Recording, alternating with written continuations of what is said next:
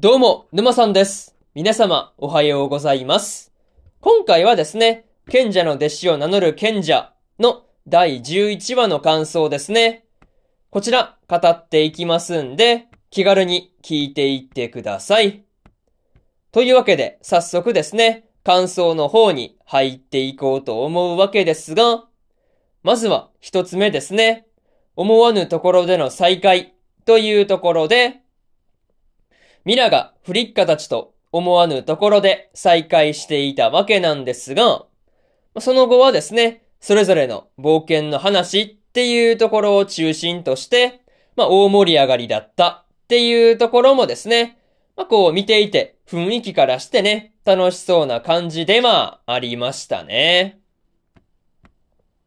また、エメラやセロの話では、アスバルはまあ別の舞台にいるっていう話だったわけなんですが、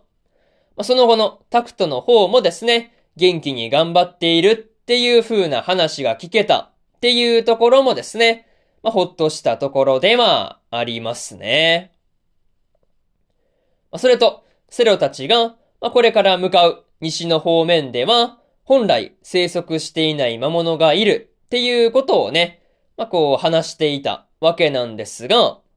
まあ、こう、まあ、ミラがね、そういう情報を提供していたわけなんですが、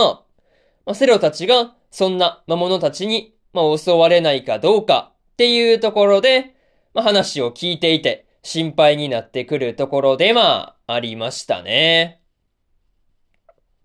まあ、にしてもね、こう、セロの話の中で、黒の英雄の町の話が出ていたわけなんですが、まあ、その黒の英雄はですね、まあ、ミラの知り合いだったっていうところで、まあ、しかも、こう、旧賢者の一人だったりするんだっていう話で、なかなか面白かったところではありますね。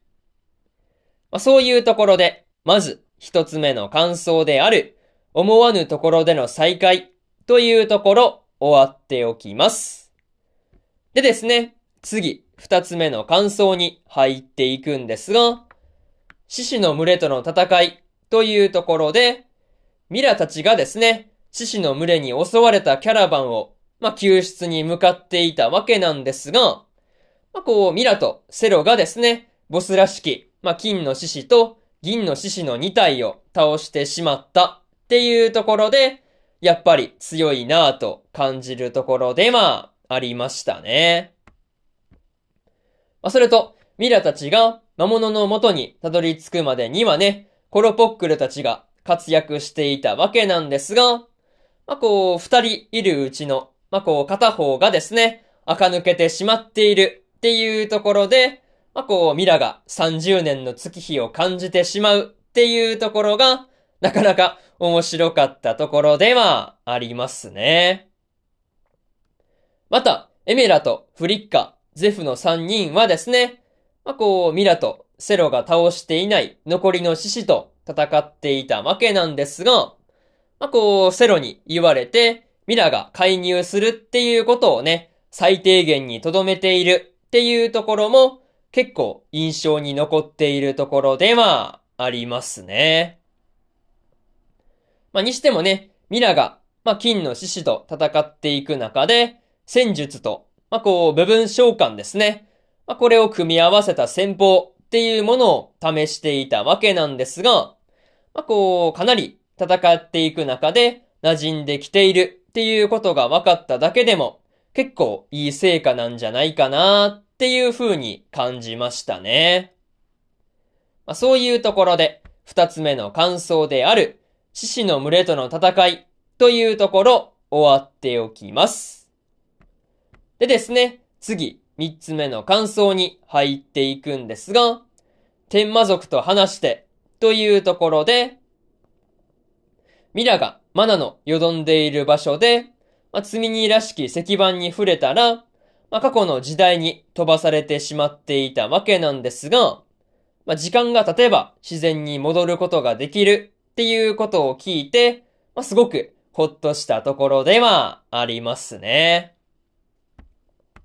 また、飛ばされた先の過去の時代で、まあ、天魔族を名乗る謎の人物と話をしていたわけなんですが、まあ、こう、そんな謎の人物から、また会える気がするっていう風にね、言われていたっていうところで、まあ、結構、まあ、そういうところで気になるところでまあ、ありましたね。まあ、にしてもね、天魔族の人が、我々は新たな種へと生まれ変わるっていうこともね、言っていたりしたわけなんですが、まあ、こう、過去の時代でそういう風に言っていたっていうことを考えると、まあ、今の時代ではね、何かに生まれ変わっているのかなっていうところで、まあ、そのあたりでちょっとね、注目しておいた方が良さそうな感じではありました。それと、天魔族の言う通りですね、異変は、まあ、こう、まあ、時空の歪みを生んだだけじゃなくて、国中に魔物が現れるっていう異常事態となって、こう、現れていたわけなんですが、まあなんていうかね、他にもまだまだ何かしらね、起こってきそうな予感がしたところではありますね。まあ、そういうところで、三つ目の感想である、天魔族と話して、というところ、終わっておきます。でですね、最後にというパートに入っていくんですが、今回はミラがですね、セロたちと久々に再会していたわけなんですが、そこから一緒にキャラバンを襲った魔物をですね、討伐することができたっていうところも良かったなぁと思いましたね。また、ミラが石板に触れた後の過去の時代で出会った天魔族とはね、まあ、どこで再会するのかなっていうところで、まあ、そのあたりが気になっているところではありますね。まあ、それにしてもね、国内に大量に魔物が現れたのは、どんな理由があるのか、まあいろいろと気になる感じではあったんですが、まあ、まずはね、ミラがどうやって街の魔物をこう掃除していくのかっていうところで楽しみなところですね。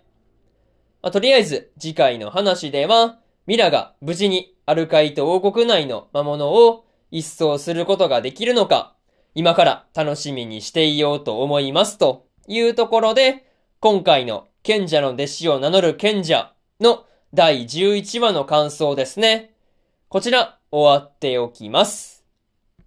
でですね、今までにも第1話から第10話の感想はですね、それぞれ過去の放送で語ってますんで、よかったら過去の放送も合わせて聞いてみてくださいという話と、今日はですね、他にも3本更新しておりまして、現実主義勇者の王国再建記の24話の感想と、あけびちゃんのセーラー服の第11話の感想、そしてですね、プリンセスコネクトリダイブの2期の11話の感想ですね。この3本更新してますんで、よかったらこちらの3本も合わせて聞いてみてくださいという話と、明日はですね、失格門の最強賢者の第11話の感想と、オリエントの第11話の感想、